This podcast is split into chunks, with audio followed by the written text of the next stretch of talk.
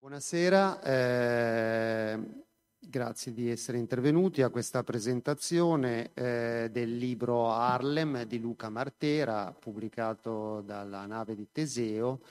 Eh, Luca Martera sì, è un storico, un documentarista, eh, un saccheggiatore di archivi eh, cinematografici, fotografici. E, eh, relativi al Novecento, ha collaborato con alcuni tra i principali protagonisti della, eh, del mondo della televisione, da Mentana, eh, Minoli, la storia Minoli, il, eh, insomma, eh, tanti altri.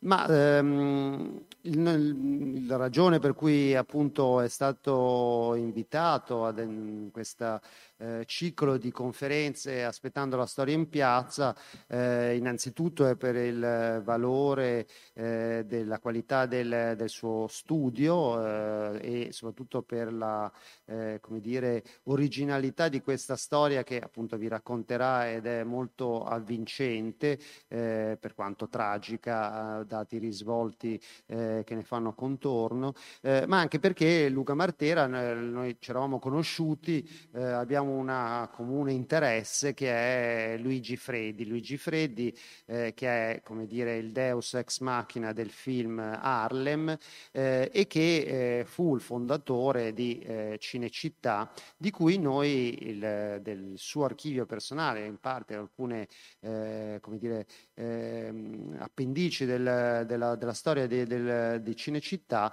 eh, fanno parte di un fondo eh, fotografico e di documenti conservato presso la Wolsoniana. Ehm, prima di lasciare la parola a Freddy, quindi mi sembra opportuno magari sintetizzare chi era questo personaggio, perché è, è, ovviamente è il personaggio eh, che promuove, eh, che crea eh, questo, questo, film, un film come eh, citato dalla, dal sottotitolo, il più censurato di sempre, è stato censurato durante il fascismo, dopo il fascismo e quindi ovviamente è un film che ha avuto una storia eh, stranissima e eh, molto eh, controversa articolata. Eh, Freddy eh, è sostanzialmente è un, un autodidatta eh, che abbandona presto eh, gli studi, quindi ehm, aderisce al futurismo abbastanza presto, tra il 13 e il 14, partecipa alle loro battaglie. Eh, c'è un suo articolo che pubblica sulla rivista Il Fashion nel 1920, quindi pochi anni dopo, che si intitola Il Pugno, che è molto eh, con, collegato diciamo, eh, al metodo di eh, risoluzione dei contrasti politici e culturali adottati dal, dal futurismo.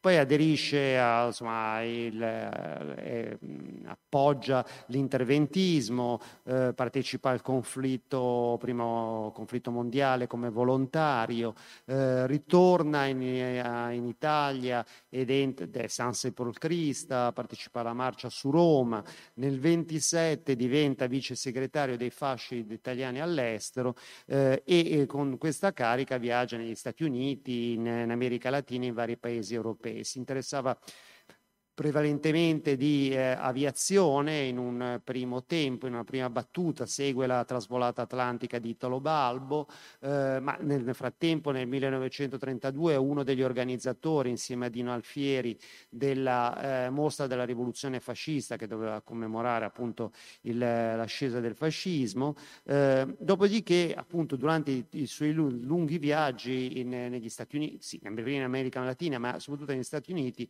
entra in contatto col mondo cinematografico diventa un po' un esperto di cui, a cui viene affidato nel 1934 da eh, Galeazzo Ciano il compito di eh, capo di ufficio stampa e propaganda del partito fascista. Dopodiché viene nominato direttore per la cinematografia, fonda Cinecittà, che insomma è la nostra Hollywood sul Tevere, eh, creata dall'architetto, progettata dall'architetto Gino Peressutti, eh, che è insomma diciamo il, la fucina di una serie di film non solo propagandistici, ma anche insomma, i famosi film Telefoni bianchi, che hanno, sono i principali successi eh, cinematografici italiani degli anni eh, 30, sono in qualche maniera, fanno capo in qualche misura a, eh, al nostro Luigi Freddi. Luigi Freddi che come tanti italiani, riesce a scampare eh, ben due 25, il 25 luglio e il 25 aprile eh, e ehm, sì, fu processato, incarcerato nel, nel, 1946 ma prosciolto ben presto eh, dall'accusa di ingiustificato arricchimento. Considerate che durante la Repubblica Sociale fugge eh, a Venezia dove viene ricreata una nuova cinecittà, eh, sicuramente forse aveva avuto il merito di salvare tutti i macchinari che i tedeschi volevano portarsi in Germania, ma insomma, questo è stato il suo, il suo ruolo. Nel dopoguerra eh, ha continuato a fare il produttore con minore fortuna, mh, alleandosi con Angelo Rizzoli, realizza alcuni film, magari non di grandissimo successo. Eh, nel 49 ha pubblicato un volume, Il cinema, riedito eh, con alcuni tagli nel 94. Al sua attività è stato dedicato un documentario di Valeria della Valle, che qualcuno di voi forse ha sentito o ascoltato in questa stessa sala di, qualche anno fa. Eh, mentre presentava un suo alto documentario sull'autarchia linguistica. Insomma, il personaggio è un personaggio a tutto tondo, eh, un personaggio molto sfaccettato eh, che eh, rispecchia eh, molti dei vizi e delle, eh, qualche virtù forse, ma della, della società italiana. E un po' proprio su questo, cioè lancio adesso lascio la parola a Luca Martera, eh, sarebbe interessante per me il film Harlem, da come esce appunto dalle pagine del suo libro, è un po' uno specchio anche dell'Italia dei nostri giorni, anche se insomma, si riferisce, stiamo parlando di un film prodotto nel 1943. Quindi quello che per me è, come dire, rispecchia del, del, rispetto alla società odierna è questa queste problematiche che hanno gli italiani nei confronti del, del razzismo, eh, il problema del trasformismo, che appunto è un eh, problema che eh, contraddistingue alcuni dei protagonisti di quel tempo, ma anche ovviamente quelli della nostra quotidianità. E poi c'è anche un altro aspetto che secondo me è interessante, vedremo se Luca eh, ci darà qualche indicazione in proposito, eh, di questo rapporto di, tra, di odio e amore che c'è sempre tra Italia e Stati Uniti. Bene, lascio a Luca la parola e eh, sentiamo, e poi eventualmente ci possiamo... Ups, ho toccato... Eccolo. Scusate, cioè, ogni tanto... Intanto grazie a tutti di essere qui, eh, ringrazio la, la, Fondazione Wolfson e il Palazzo Ducale per la, l'ospitalità perché ha avuto parte integrante il fondo Freddy custodito presso la Fondazione Wolfson per eh, le ricerche che ho compiuto per questo libro, che sono durate la bellezza di quasi tre anni, che è un lusso che in pochi si possono permettere. Infatti questo l'ho fatto più per hobby, visto che di libri non ci si campa. Però la storia eh, me la sono cercata Uh, ho, ho, adottato tecniche di investigazione giornalistica e storica uh, degne di Tom Ponzi uh, perché mh, alla fine ho risolto un giallo. E, premessa. Il regime nazista, negli anni in cui infuria la guerra, con il diktat di Joseph Goebbels, infame ministro della propaganda, realizza circa una settantina di opere di propaganda a vario raggio, cioè contro gli ebrei sono quelle più famose naturalmente, ma c'erano anche contro, opere contro i polacchi, contro i malati di mente, eh, quindi i disabili, tutto quello che era, non poteva eh, essere degno di eh, vivere e calpestare il suolo del Terzo Reich. Ehm, queste pellicole uh, attualmente sono ancora bandite, si possono solo proiettare per motivi culturali. La più infame, e forse ne avete sentito parlare, è Sus l'Ebreo, uh, un film che proprio istigava all'odio razziale. Ora, la domanda che si sono posti molti storici è questa, ma come mai di fronte ad una produzione così copiosa da parte dei nazisti i fascisti non hanno fatto nulla?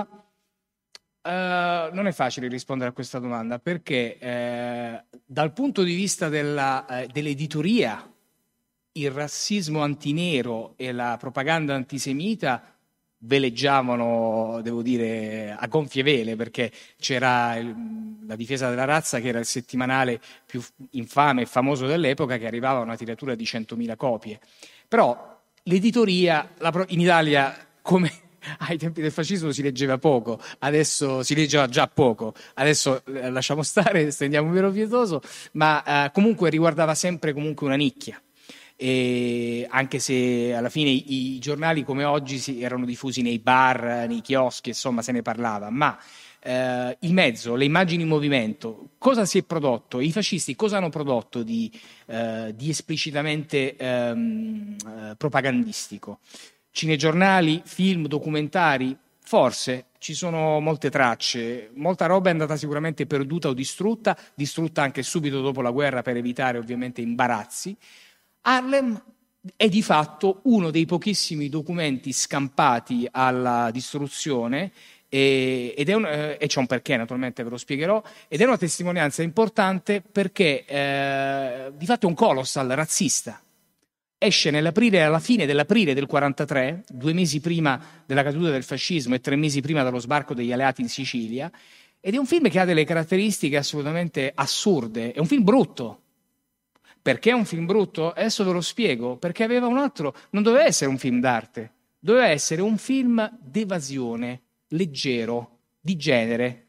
Luigi Freddi, che vedete qui alle spalle, così teorizzava cosa doveva essere la propaganda. E poi fate voi i collegamenti se questa frase che adesso vi leggerò è ancora attuale. Il film di propaganda si deve rivolgere, dunque, alla grandissima maggioranza degli spettatori, a quella massa, per intenderci, che è senza dubbio la più sprovveduta dal punto di vista intellettuale e culturale, deve raggiungerne in profondità le scarse capacità di intendere ed esaltarne le scarsissime capacità di volere, provocare in essa un chiaro orientamento che non potrà essere maturato in sede intellettuale, ma soltanto in sede sentimentale. E da questa si dovrà trasferire sul piano della comprensione e della successiva decisione. Notate l'aggettivo sentimentale, lui usa proprio questo termine che va inteso come eh, portare i, eh, l'odio, cioè eh, la decisione è muovere all'odio verso il nemico attraverso un, una, una, battuta di un attore o una situazione con un'attrice familiare che te lo fa passare così, eh, abbassando le difese perché stiamo parlando di un film d'evasione. E, e, mm, si dice che l'Italia è sempre stato un laboratorio in Europa, ha inventato il fascismo, poi per molti ha continuato inventando il telefascismo con uh, Silvio B e poi il web fascismo con Beppe P. Beppe G. e, oddio, non è campata in aria come lettura, perché eh, di fatto uh, anche il, uh, il, partito di, nato da, da Grillo è, è, al momento il primo partito di massa al mondo nato dal web. È comunque una cosa in Italia, e le radici, eh, quando Matteo mi diceva ci sono legami con l'attività, è eh, certo che ci sono. Questo è un documento importante perché eh, racconta come il razzismo di Stato era una cosa istituzionalizzata, appunto, e che eh, non, non, inizia con le leggi razziali del 38, perché in questo libro io eh, raccolgo anche testimonianze eh, di letteratura altissima su quello che era l'antisemitismo e il razzismo comunemente accettato, mm, quelli che oggi uno definirebbe stereotipi, cioè le battute contro gli ebrei e i negri, erano una, era una cosa normale, cioè non, eh, noi siamo noi, noi siamo ariani italiani e gli altri sono così, altri. Um, questo film esce nell'aprile del 1943, siamo al terzo anno di guerra, uh, il vento sta per cambiare ma i nostri protagonisti non possono saperlo, non possono immaginarlo e mm, è importante dire che ehm, in questo film sono coinvolti i più grossi intellettuali dell'epoca. Il, pr- il, primo regista convocato da Freddi doveva essere il più famoso regista del regime fascista, Alessandro Blasetti, che sentendo puzza di bruciato declina l'invito e per poi passare la palla a Carmine Gallone, eh, regista che ha fatto la storia del cinema italiano, nato tra l'altro ad Arma di Taggia, ma poi cresciuto a Roma e a, e dove ha fatto film dal periodo del muto, eh, andando poi all'estero, in Germania, Francia e ritornando a in Italia, eh, occupandosi sempre di propaganda con il famoso film eh, Scipione l'Africano, detto Sciupone, stavo dicendo perché fu un, un fiasco, eh, perché Freddi teorizzava che la propaganda diretta non funziona perché gli italiani sono troppo intelligenti, diceva, e in questo senso ci aveva visto giusto. E, ehm, Harlem è importante perché, dicevo, coinvolse i più grandi intellettuali dell'epoca, eh, sette, ben sette sceneggiatori, di cui cinque giornalisti e due letterati.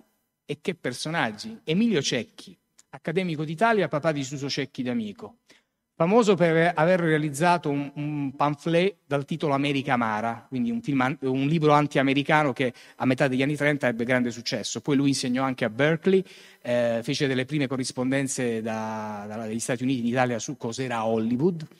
E secondo sceneggiatore, in ordine di importanza, Giacomo De Benedetti, ebreo che non può firmare a causa delle leggi razziali e che si trova coinvolto in un film antisemita.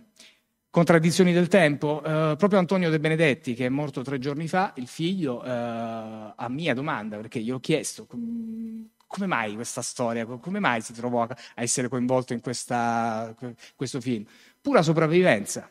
Aveva la pistola puntata alla tempia, non lo posso sapere, non mi posso mettere nei panni di una persona di 80 anni fa, però per farvi capire che non c'è mai il bianco e il nero. Giacomo De Benedetti, che era ebreo, aveva scritto nel 1938 un peana su Mussolini, ma eh, poi eh, negli stessi giorni Giorgio Almirante, che scriveva su un quotidiano fascistissimo, eh, denunciava l'autorità giudiziaria l'ebreo che eh, scriveva film in nero.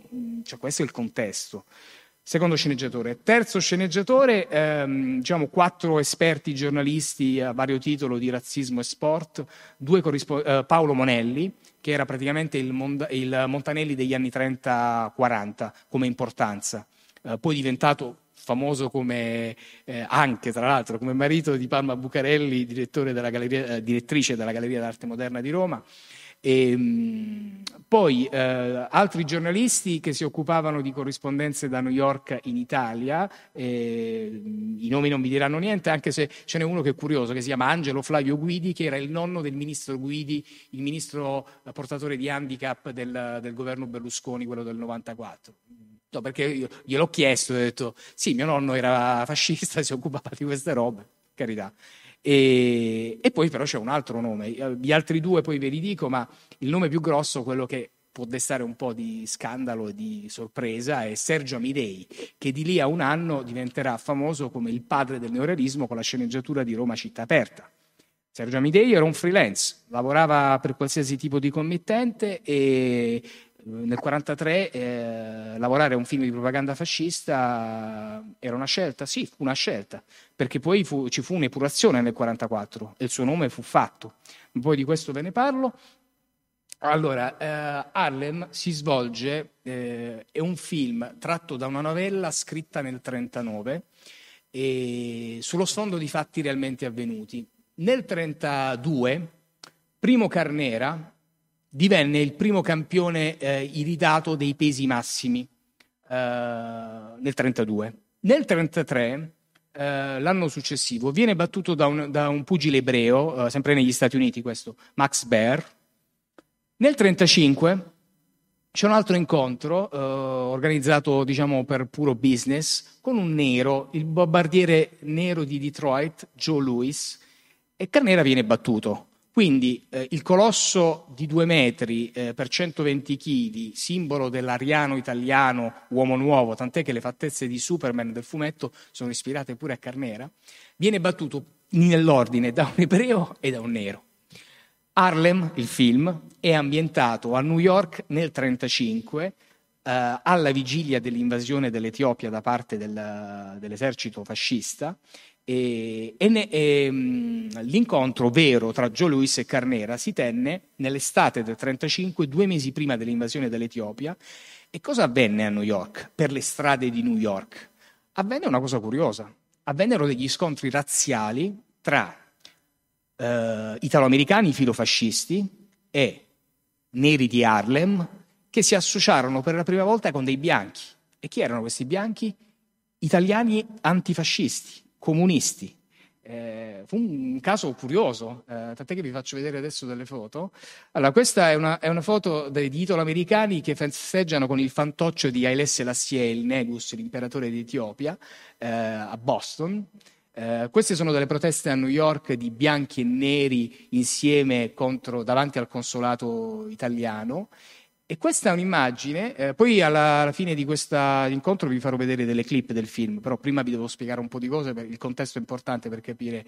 Questo è importante, questo è un fotogramma censurato del film e mostra dei neri che sfilano ad, a, per le strade di New York con dei cartelli che mostrano dei bersaglieri seviziati e trucidati e, fanno riferimento alla prima vittoria del, dell'Etiopia ad Adua, perché la guerra di Etiopia è nella, nei manuali storici indicata come la seconda guerra di Etiopia, perché la prima è quella che eh, alla fine del 1800 oh, vide per la prima volta un esercito bianco europeo sconfitto da un esercito nero, che fu appunto eh, quello etiope. E solo che in questa fotografia qui, che vedete, questo fotogramma estrapolato, vedete ehm, intanto una cosa assurda, cioè degli, degli abissini a New York che, eh, con dei cartelli in cui gli italiani sono trucidati, vabbè, ovviamente è una cosa di propaganda.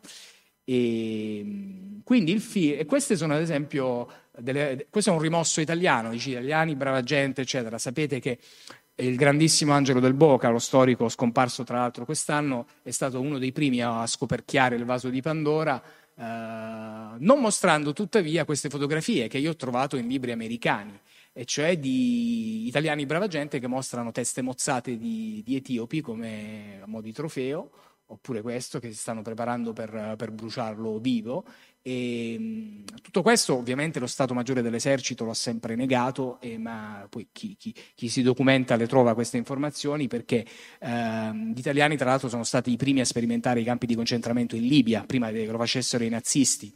Eh, però sul razzismo va detto una cosa, io riporto nel libro una frase molto polemica di Mussolini, vera, che nel 1943, eh, giustificando certe azioni squadristiche, lui dice sì, sì, ma le leggi razziali alla fine chi le ha inventate? Le hanno inventate gli americani, perché, perché è vero. loro hanno inventato con le leggi Jim Crow, eh, hanno creato la segregazione, dopo la fine della guerra civile, creano la segregazione, di fatto, sono leggi razziali.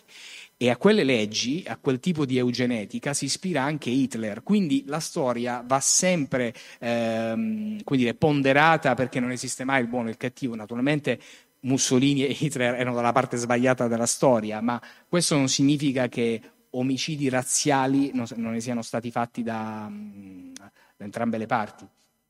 E, vi dicevo gli intellettuali coinvolti in questo film. Uh, andiamo avanti. Il regista viene chiamato Carmine Gallone, che vi dicevo, nato ad Arma di Taggia. E, ecco, queste sono alcune se poi ve le farò vedere. Ehm, allora, la storia è quella di un Rocky 30 anni prima. È la storia di un pugile italo-americano che sconfigge un pugile nero, quindi a differenza di Carnera vince il pugile nella finzione del film, per dimostrare la superiorità della, della razza ariana che saremmo noi. E sullo sfondo del, dei lavoratori immigranti eh, a Brooklyn, negli Stati Uniti.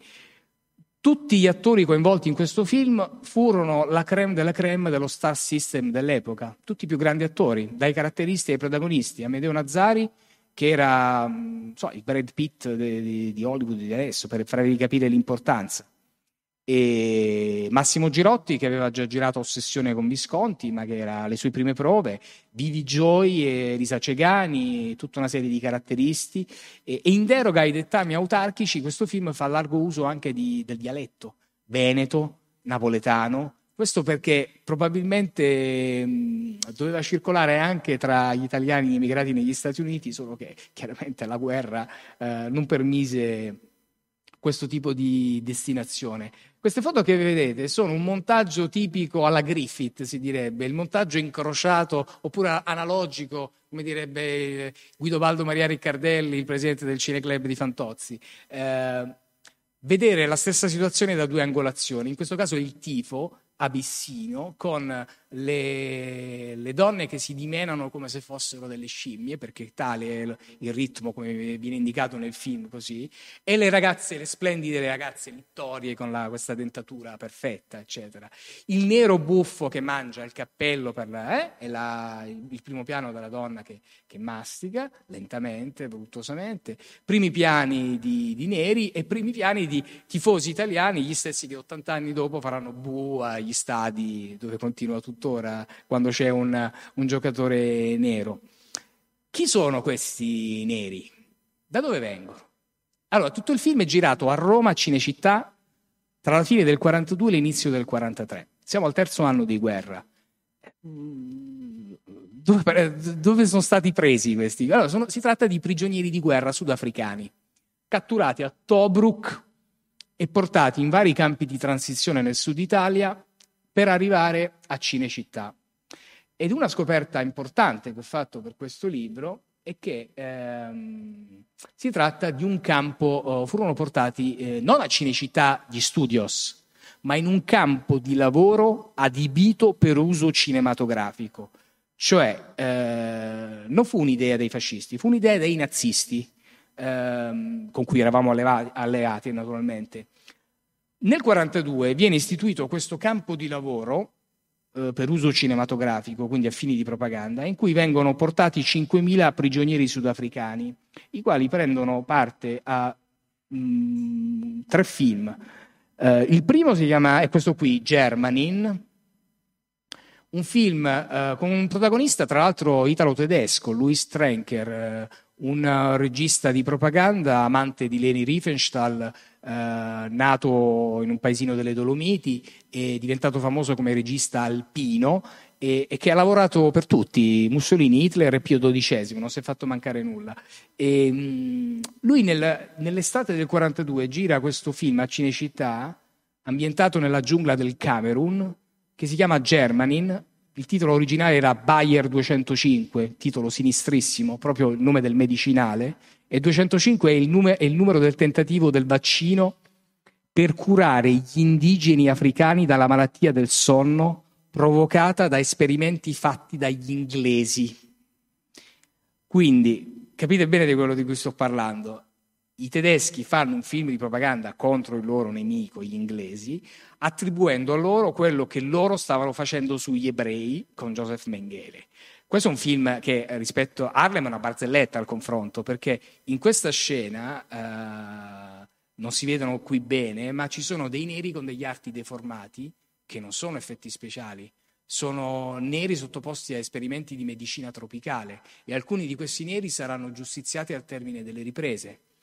Alcuni, alcuni, invece ad altri andrà meglio e parteciperanno a questo assurdo film Harlem, dove la sequenza finale, quella più importante, vede il pugile italiano contro il pugile nero nella, uh, nel match, uh, nel Madison Square Garden ricostruito a Cinecittà, un'intera ala ricostruita dall'architetto razionalista Guido Fiorini, capolavoro del tempo perché è veramente un lavoro pazzesco. Io ho trovato pure i bozzetti. Eh, qui non si vede, però ho, ho, altre fotografie dove ingrandendo qui i particolari si vedono perché tanto non erano inquadrati da lontano, non si vedevano. Qui ci sono dei prigionieri di guerra con la loro divisa militare. E, e quindi eh, questo è un po' il contesto. Um, quanto all'iconografia antisemita e antinera, vi faccio qualche battuta. Il film um, doveva essere all'inizio sceneggiato da due giovani promesse, Steno, eh, cioè Stefano Vanzina, il papà di Enrico e Carlo, che nel 1938 era appena diciottenne, ma scriveva, faceva queste belle vignette qui. Eh, profilo di una razza ed elementi che la compongono. Adesso ovviamente non sono io, mi metto a far puntare il ditino chi sono io per dire questo. Eh, questo però per dirvi che ehm, Uh, io questo libro non l'avrei potuto fare dieci anni fa perché eh, non c'erano ancora a disposizione tutta una serie di fonti che poi uno le deve andare a cercare fisicamente, a trovarle, come ho fatto io qui alla Wolfson, ma ho incrociato centinaia di fonti eh, che prima non era possibile incrociare e che mi hanno permesso di stabilire con, con un grado elevato di certezza che prima del 25 luglio quelli che molti chiamano la fronda degli intellettuali, cioè l'antifascismo contro Mussolini fatto da registi, scrittori, eh, pittori, scultori, quello che volete, in realtà è, è ben poca cosa. O, o, non c'è proprio, insomma. E, e io non credo di aver trovato un solo documento, una sola recensione critica ante 25 luglio 43 in cui si critica, ma anche mh, in maniera, come dire, non diretta, perché chiaramente non si poteva dire Mussolini, eh, eh, basso Mussolini, ma qualcosa che si avvicinasse, insomma. Quindi mh, molti si sono ricostruiti la verginità dopo. Quindi eh, esattamente come Steno faceva, disegnava questa vignetta, ci stava Enzo Biagi, Michelangelo Antonioni, Giorgio Bocca e Carlo Lizzani che recensivano positivamente Sus l'ebreo. Eh, io in una biblioteca di Roma ho trovato pure le pagine strappate dove c'erano queste recensioni qua, e, perché nel tempo qualcuno forse si era... Eh, questa è una foto inquietante di Freddi a C- Gerarca a Cinecittà e questa è una vignetta pubblicata sulla difesa della razza, come ci ricorderemo degli ebrei nel 2000. Invece, questo era nei, eh, nei mesi in cui è uscito il film Harlem, aprile 43, queste erano un po' le, le, affissioni che poteva capitare di vedere nelle, eh, nelle città italiane, a colore ovviamente, e, o nelle pubblicazioni ehm, La difesa della razza, appunto. E il complotto naturalmente e capirai, ovviamente i ponti con l'oggi sono assolutamente di estrema attualità perché mh, parte da qui poi dai protocolli dei Savi di Sion insomma eh, e questo per quanto riguarda l'antisemitismo invece per quanto riguarda il razzismo antinero eh, Harlem fu un'operazione in grande stile perché eh, furono, non si badò a spese furono mh, eh, tutti i giornali dell'epoca. Nel, nel, libro ci sono tutte le recensioni possibili positive su questo film, compresa quella dell'Osservatore Romano. Uh, questo è un manifesto, nessuna donna italiana ha questi bruti sui neri americani stupratori. Uh, queste sono famose perché di Gino Boccasile, artista barese, grandissimo artista, ma prestato. Uh, queste sono le scene del film sul razzismo antinero, la classica etnografia del, uh, del, ser- del, del, servo, dell'ubriacone, del, della faccia buffa, del detenuto. Questo invece è il press book del film dove si vede questa foto uh, che è presa proprio pari pari da un numero della difesa della razza uh, interamente dedicato agli Stati Uniti, cioè contro gli, gli Stati Uniti. E, ehm, allora, uh, capo 122 ve ne ho parlato. Allora, Oltre, eh, cosa molto importante, eh, i neri del film, poi li vedrete nella clip finale, oltre ai prigionieri di guerra sudafricani, si fece qualcosa di più. Eh, Luigi Freddi, eh, non contento del numero forse sufficiente, no ma c'è una ragione, eh, nel film ci dovevano essere dei neri che dovevano parlare. parlare come? Parlare in italiano. E quindi eh, si pensò di ingaggiare dei sudditi cosiddetti sudditi coloniali, eritrei, libici, eh, etiopi, eh, che erano rimasti bloccati in Italia a causa della guerra. Nel 40, nel maggio del 40, un mese prima dell'entrata in guerra dell'Italia, fu inaugurata a Napoli la mostra delle terre d'oltremare, praticamente uno zoo umano. Lo zoo umano nasce come esposizione universale nelle grandi capitali europee, Londra, Parigi, Torino, dalla metà dell'Ottocento. A Napoli alla vigilia della guerra, eh, cioè alla vigilia, eh, la Germania era già entrata in guerra, ma insomma in, in piena guerra con, eh, venne in mente di organizzare questa mostra delle terre d'oltremare dove c'erano questi sudditi prelevati dai loro paesi e portati a Napoli dove dovevano riprodurre scene di vita quotidiana, preparare cibi, eh, suonare delle musiche. E tutto questo, ecco, adesso vi faccio vedere queste foto che per me sono eccezionali, c'era Patellani, grande fotografo. Allora, questi sono i visitatori che chiaramente pagavano un biglietto, quindi i cammelli, la, il Tukul. Questa a me fa impazzire, questa foto. Allora, questo sarebbe l'ariano superiore con la coppola che, che giudica quelli che dovrebbero essere inferiori a lui. No, ehm, poi tra l'altro a Napoli, una città del meridione, ma no, io sono, sono meridionale, ma mi fa ridere ancora di più come Napoli, città della multiculturale, eccetera, che ospita il concetto di, eh, eh, di bellezza ariana, insomma, di, è talmente assurdo il tutto. E, mm, sono, invece questa è la realtà. Poi alla fine, alla fine, della giornata dove andavano questi, questi neri? Andavano dietro il filo spinato, naturalmente. E qui è particolare perché qui non si vede bene perché la foto non ha, non ha, una definizione. Questo qui che figura al centro è uno dei protagonisti parlanti di Harlem, perché i neri inquadrati in primo piano in un film degli anni 40 devono avere una particolare dignità per parlare, non possono essere prigionieri sudafricani. Quindi si scelsero alcuni di questi personaggi eh, per ruoli parlanti all'interno del film. E questo Ailu uh, Yoldele Jesus eh, era un pittore etiope e che prese molto sul serio questo ruolo nel film, perché quello che dice morte all'Italia e morte agli italiani fa il capo clac degli abissini. La cosa divertente è che lo prende così sul serio che viene arrestato anche eh, durante la, la, produzione del film su, eh, in una pausa, in un bar, quando si accorge che la proprietaria lo guarda strano e dice ah tu credi che io non voglio pagare? Morirete strangolati eh, dagli inglesi. e fu, fu, fatto un rapporto a suo, a suo carico per uh, comportamento molesto. E, um, allora, veniamo invece alla fase, ci abbiamo verso il finale e poi appunto vi spiego le clip che vedremo.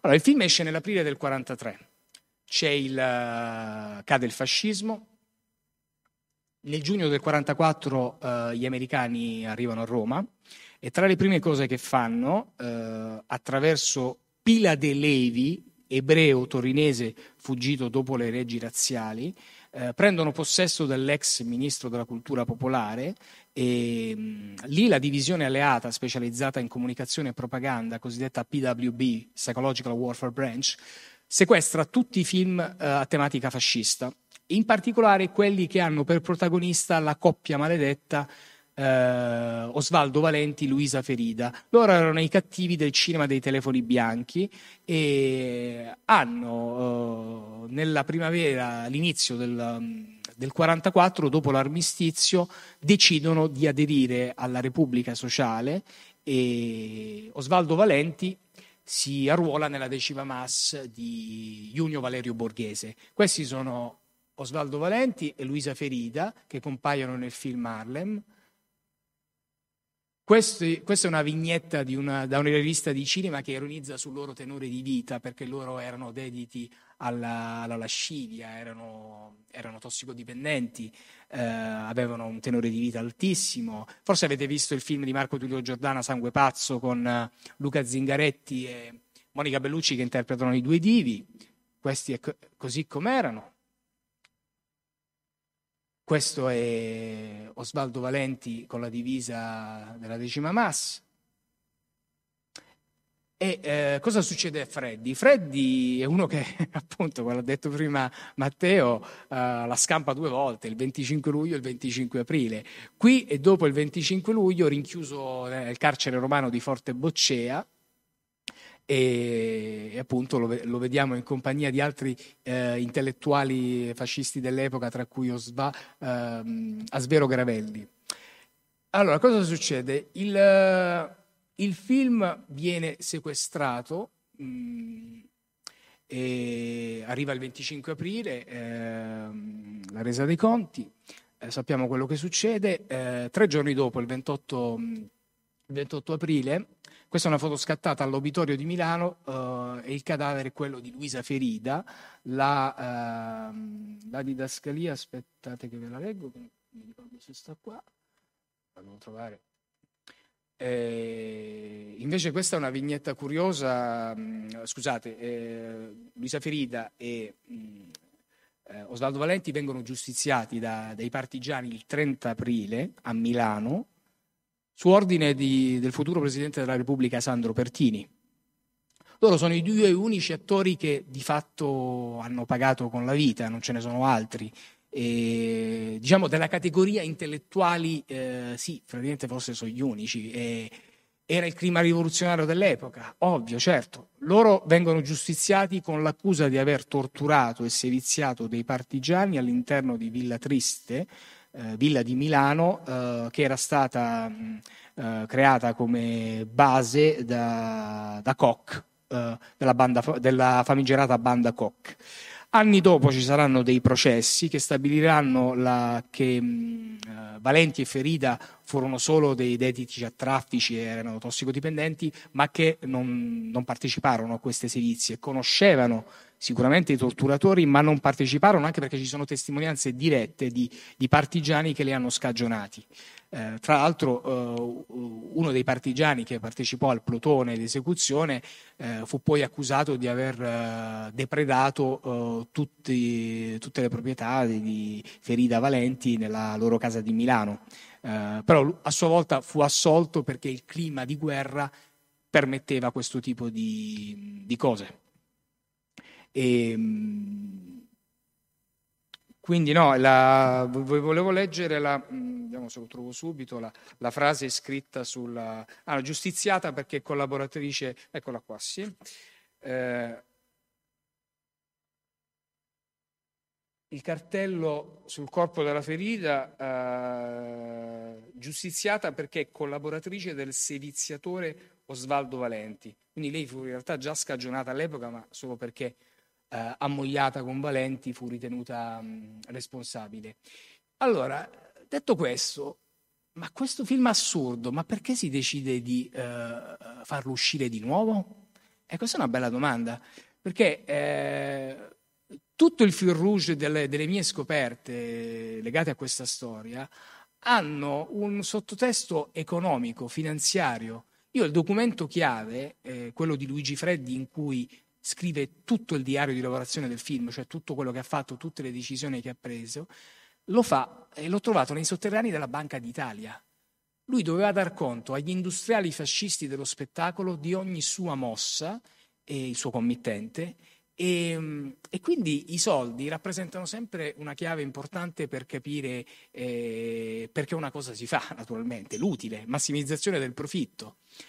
Film, non c'era la televisione, i film all'epoca avevano una tenitura di 10-15 anni, quindi Harlem, che fu il primo incasso nel 1943, poi causa eh, armistizio, eccetera, fu proiettato solo nella, eh, nell'Italia del Nord, Repubblica Sociale, però non bastava. Il film costò uno sproposito 11 milioni di lire, che fatti i calcoli di attualizzazione sono 5 milioni di euro. Nel 1943 con fame, freddo, miseria, una roba iperbolica neanche inimmaginabile.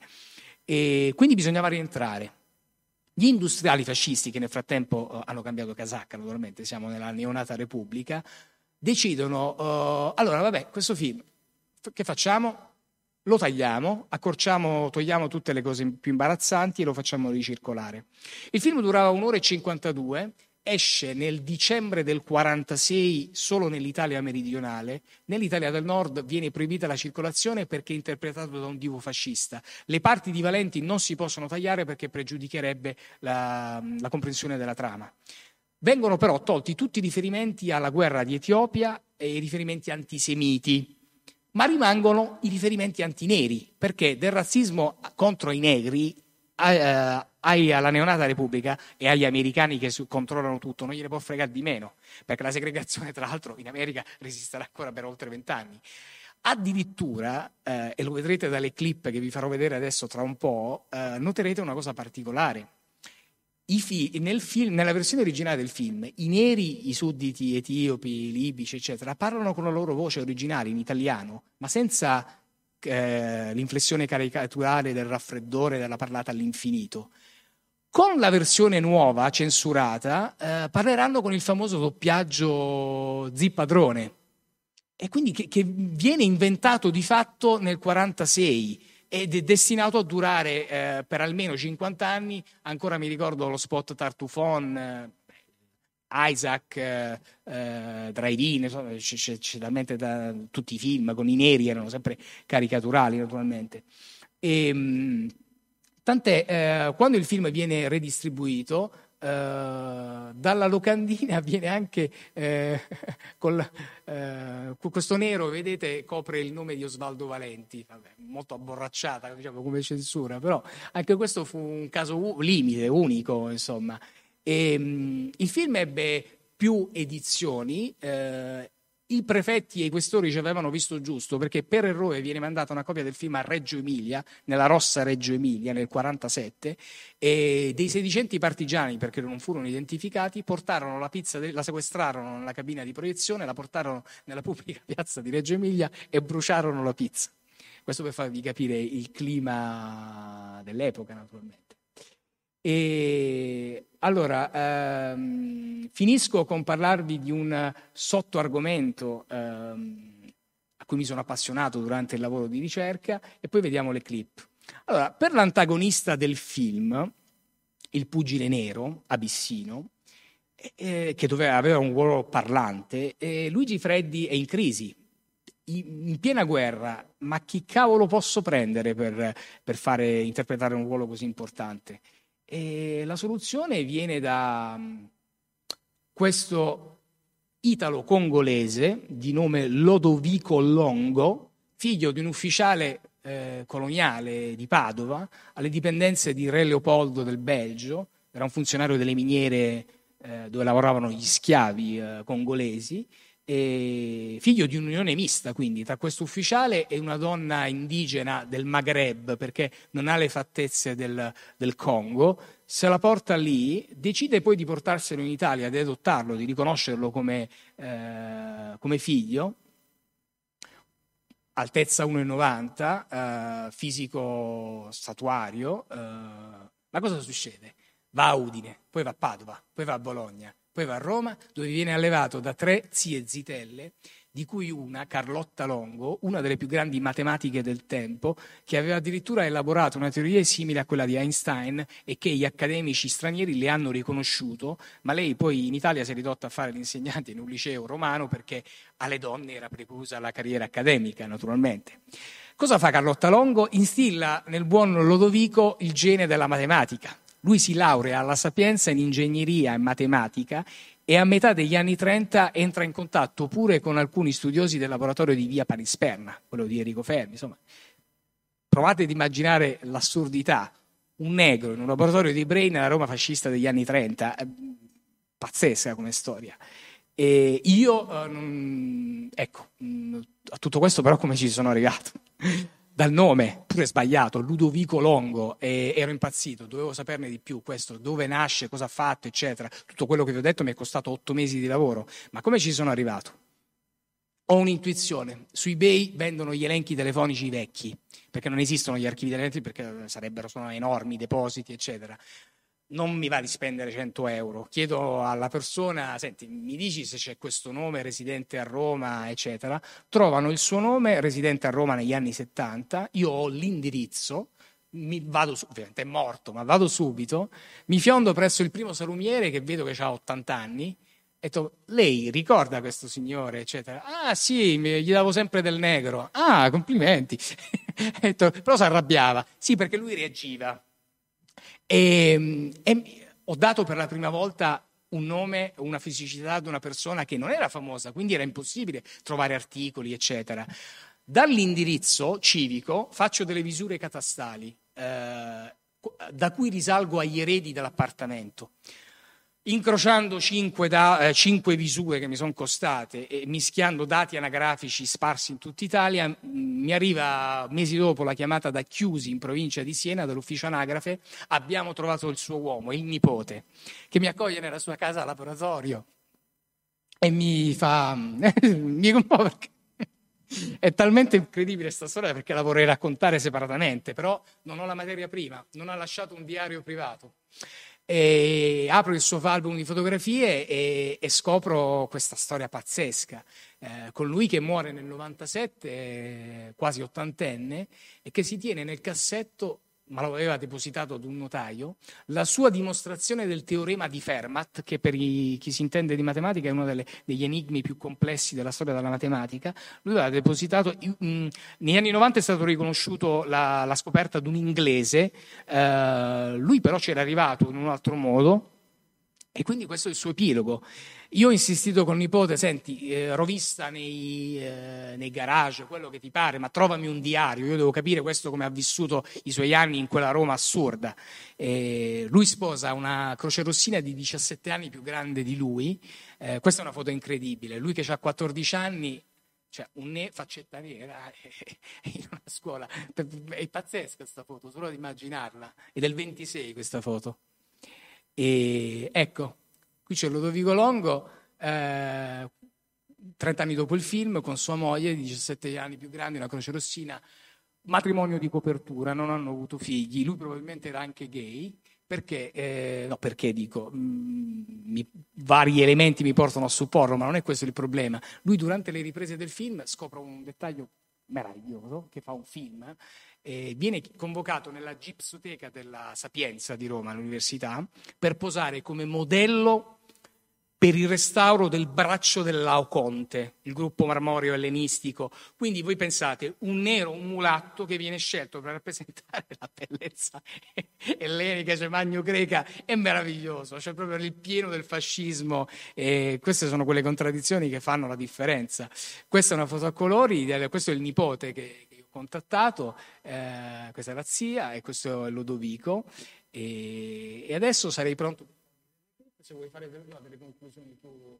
Ah, no, eh, grazie. Mm, la, la, lettura del libro vi fornirà ulteriori eh, e interessanti spunti anche appunto nel confronto tra le propagande. C'è un aspetto sempre rispetto a quel tema del rapporto odio-amore tra Italia e americani che a un certo punto tu citi quando gli americani dicono ma insomma noi abbiamo fatto di peggio noi come film di propaganda quindi diciamo sì. eh, il, le, le, storie sono molteplici quest'ultima su Longo è uno dei tanti rivoli eh, di questo complesso intreccio eh, direi che possiamo sì. passare a guardare i, i clip.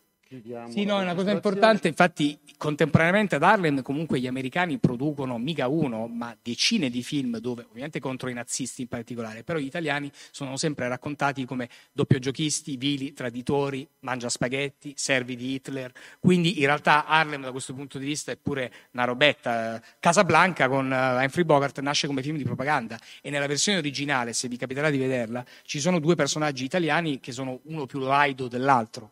Adesso vediamo queste sequenze.